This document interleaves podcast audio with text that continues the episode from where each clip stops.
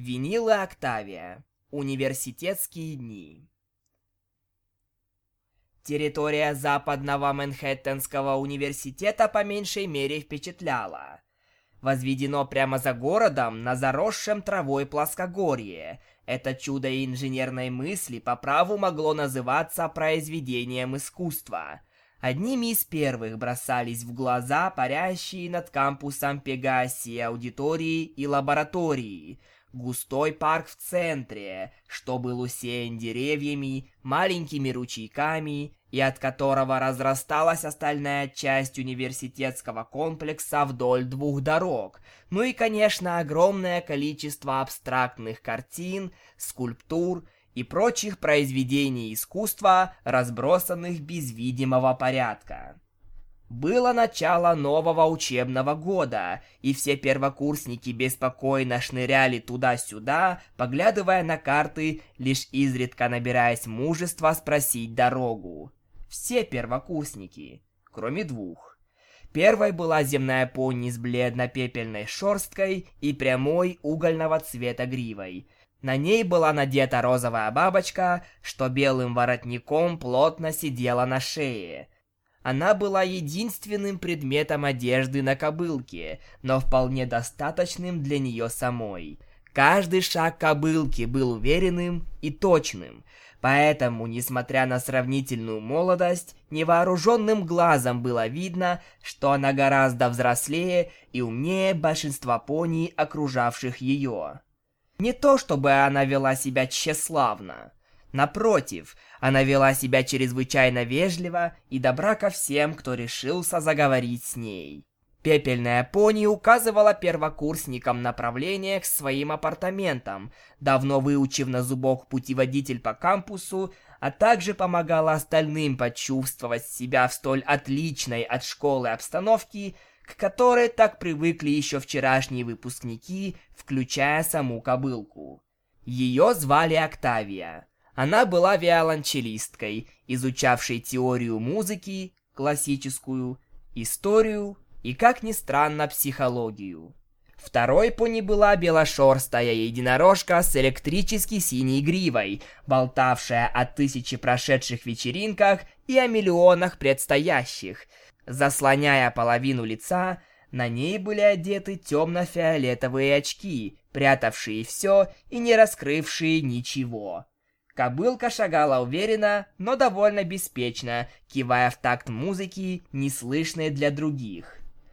Тем, кто подходил, пони улыбалась и приветливо давала брахув. Остальные же молча наблюдали, как ей удавалось выделяться из толпы, не говоря ни единого слова. Не то чтобы она вела себя по-хозяйски. Напротив, она была предельно открытой и непринужденной в общении с другими. Она частенько болтала о различных музыкальных группах и исполнителях с другими любителями музыки, мельком знакомыми с ее собственным творчеством, но никогда не задерживалась надолго. И даже бросив школу, она смогла поступить в университет, так что когда речь заходила о современной музыке, равных единорожки не было. Ее звали Винил. Она была диджеем, изучающей теорию музыки, современную, рисование и, как ни странно, психологию. Впервые они встретились на выходе из аудитории, соприкоснувшись плечами в проходе. Однако обе промолчали и начисто забыли о первой встрече спустя всего пару минут. Более детальное впечатление друг о друге у них сложилось позже, у двери в аудиторию, где они и еще 21 студент в неловкой тишине ждали преподавателя. Не желая быть просто частью очередной толпы, Октавия повернула голову к рядом стоящей пони, которой и оказалась винил. «Здравствуй, меня зовут Октавия. Очень рада встрече», — сказала она, любезно протягивая копыта. Вместо копыта пожатия единорог с размаху шлепнула по ноге и улыбнулась. «Здорово, я винил Скретч, и ты по-любому слышала обо мне». Осторожно поставив ударенную ногу на землю, Октавия отрицательно качнула головой. «Нет, боюсь, что не слышала. «Диджей Понтри ни о чем не говорит», — уточнила винил, подыграв себе бровями, словно пытаясь освежить память земной пони. «Нет». «Тогда тебе стоит оторваться в парочке клубов. Моя музыка гарантирует веселье». В моем понимании отрываться в клубе редко граничит с позитивными эмоциями. Диджей удивленно вскинула голову. «Ты всегда так странно говоришь. Звучит чертовски глупо». Октавия нахмурилась. «Глупо? Это мой привычный стиль общения». Не сдержав смеха, Винил вскоре поняла, что это не было шуткой. «Оу, прости, ты из Кантерлота или типа того?» «Нет, я родилась здесь, в Манхэттене. Хотя спасибо за комплимент. Октавии льстила, что кто-то принял ее за жителя Кантерлота. Ага, не за что. Диджей поняла, что их представление о том, каково быть из Кантерлота, отличалось в корне. Винил спасло внезапное прибытие преподавателя. Им был высокий оранжевый жеребец с вьющейся красной гривой. Делая каждый шаг, он буквально подпрыгивал на месте, а его хвост неистово вертелся из стороны в сторону. Каждая его частица тела так и кричала «Давайте поскорей начнем учиться!» Пони валились внутрь, заняв свои места за тремя длинными столами, составлявшими неведомую абстрактную мозаику. Октавия решила сесть со своей новой знакомой, достав блокнот с ручкой, на что винил с досадой вздохнула, попросту закинув сумку на парту. «Ну что ж, ребята, давайте знакомиться. Меня зовут Псайк. Да, знаю, о чем только думали мои родители». Он рассмеялся. Один. Похоже, у них была отличная интуиция, Весь сейчас семинар по психологии, и я ваш преподаватель. К его веселью снова никто не присоединился. Никто даже не улыбнулся. А вы тихони, не так ли? Но ничего, мы это скоро исправим. Как еще можно получше узнать друг друга, как не в игровой форме? Толпа наконец отреагировала. Все застонали в голос. Октавия лишь закатила глаза в ответ на их ребячество и решила высказать свою позицию. Честное слово, но от чего вы все ожидали? Мы же на первом занятии, в конце-то концов. Псайк пожал плечами. Она права, знаете ли. Знакомство – довольно обычная процедура. Но она нам вовсе не должна нравиться. Проворчала винил под одобрительные бормотания. Уверен, что вы переживете. Однако, он указал на парочку. Я заметил, как вы болтали у входа. Видимо, мне придется вас рассадить. Нет смысла заново знакомиться с тем, кто и так твой друг. Только виолончелистка хотела возразить, что они только недавно познакомились, как винил быстро левитировала сумки к парте на противоположной стороне класса. «Пока, Актобия. Меня зовут Октавия. Да пофиг». Единорог перешла к своему новому месту. Псайк наблюдал за перестановкой с неподдельным интересом и едва заметной улыбкой. Отогнав лишние мысли прочь, он вновь обратил внимание на себя. «Я хочу, чтобы за 10 минут вы узнали о соседе как можно больше и в двух словах рассказали о нем». С удовольствием вслушиваясь в каждую беседу, он не заметил, как прошло гораздо больше 10 минут. Наконец Псайк остановил разговоры и перешел к главной части. Большинство пони довольно точно описывали своих соседей, однако самой большой проблемой были имена. Это... эм... В... Винил Хэтч. Неуверенно сжалась маленькая кобылка. «Скрэч! Винил Скрэч! Запомни, наконец!» — воскликнула диджей. «Прости!» — пискнула она. «Это винил Скрэч, и она... Эм... Она пишет электронную музыку и иногда выступает в клубах». Псайк одобряюще кивнул. «Молодчина, Лиликап!» И разволновавшаяся пони под одобрительные возгласы первокурсников села на свое место. «Как насчет тебя, Октавия?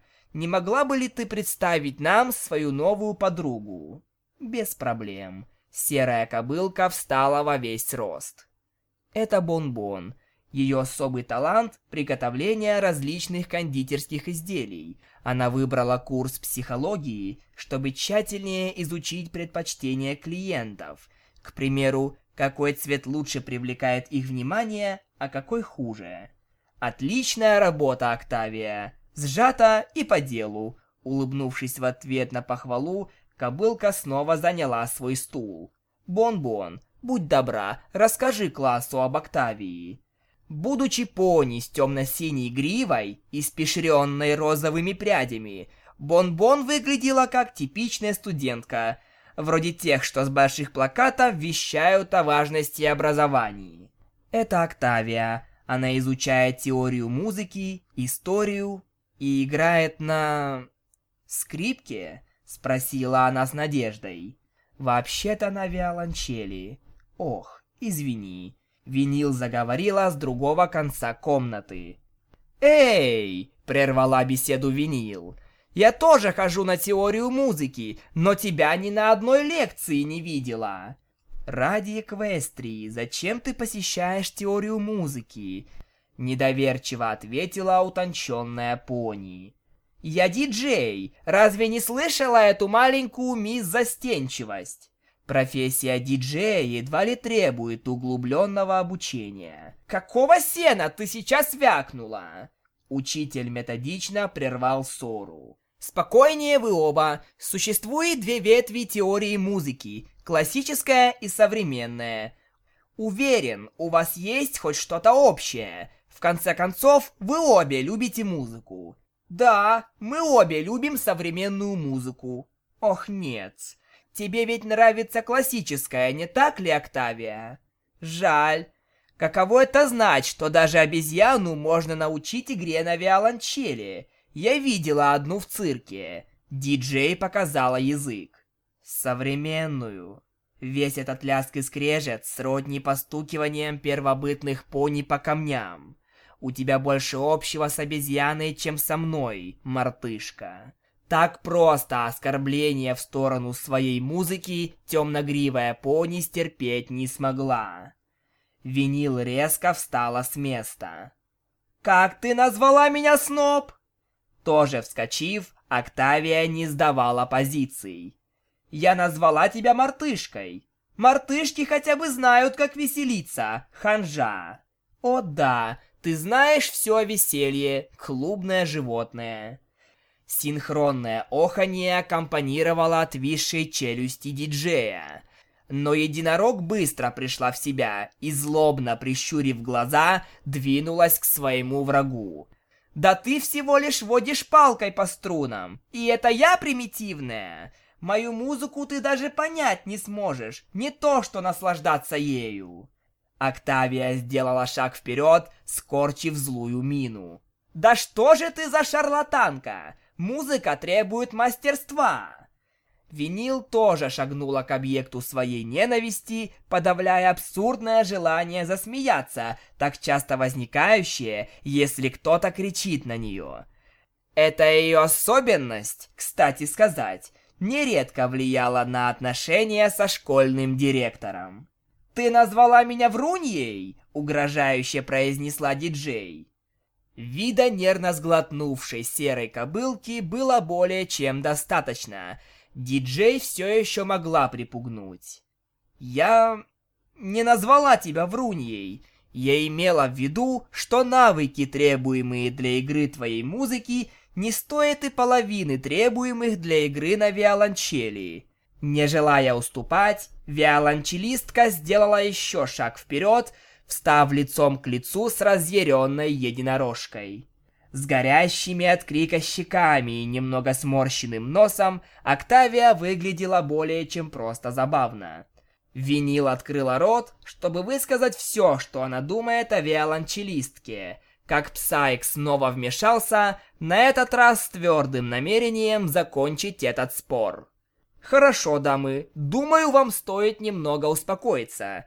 Как бы я ни любил наблюдать за спором двух полных противоположностей, а поверьте, я просто в восторге от этого. Я считаю, что пора остановиться, пока все это не зашло слишком далеко.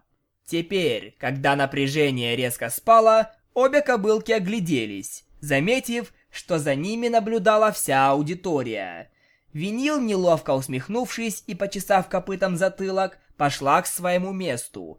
Октавия же просто поправила прическу, изящно сев за стол. Псай хлопнул в копыта, взяв ситуацию под контроль. Изумительно! Отличная демонстрация межличностного конфликта. Надеюсь, вы записали? Пони в спешке принялись строчить все, что могли вспомнить. Вашему потоку выпала уникальная возможность. Изучить психологию целиком и полностью из книг невозможно, знаете ли. Он замолчал на пару секунд, посмотрел на часы и, наконец, собрался с мыслями. Ну что ж, времени на обсуждение почти не осталось, но у меня есть для вас задание на следующую неделю. Когда пони начали собираться, он, наконец, раскрыл свой коварный план.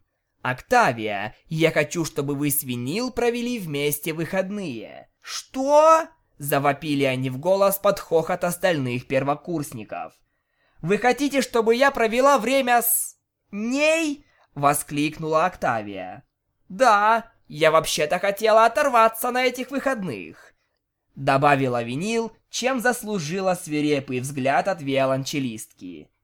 Затем терпеливо пояснял Псайк, что это отличная возможность понять, как могут меняться отношения с течением времен, к лучшему или худшему. Мы сравним сегодняшние заметки с вашим поведением в понедельник, сделаем выводы и прогнозы на будущее. Возможно, мне придется попросить вас чаще проводить время вместе, дабы у нас было больше материала для обсуждения.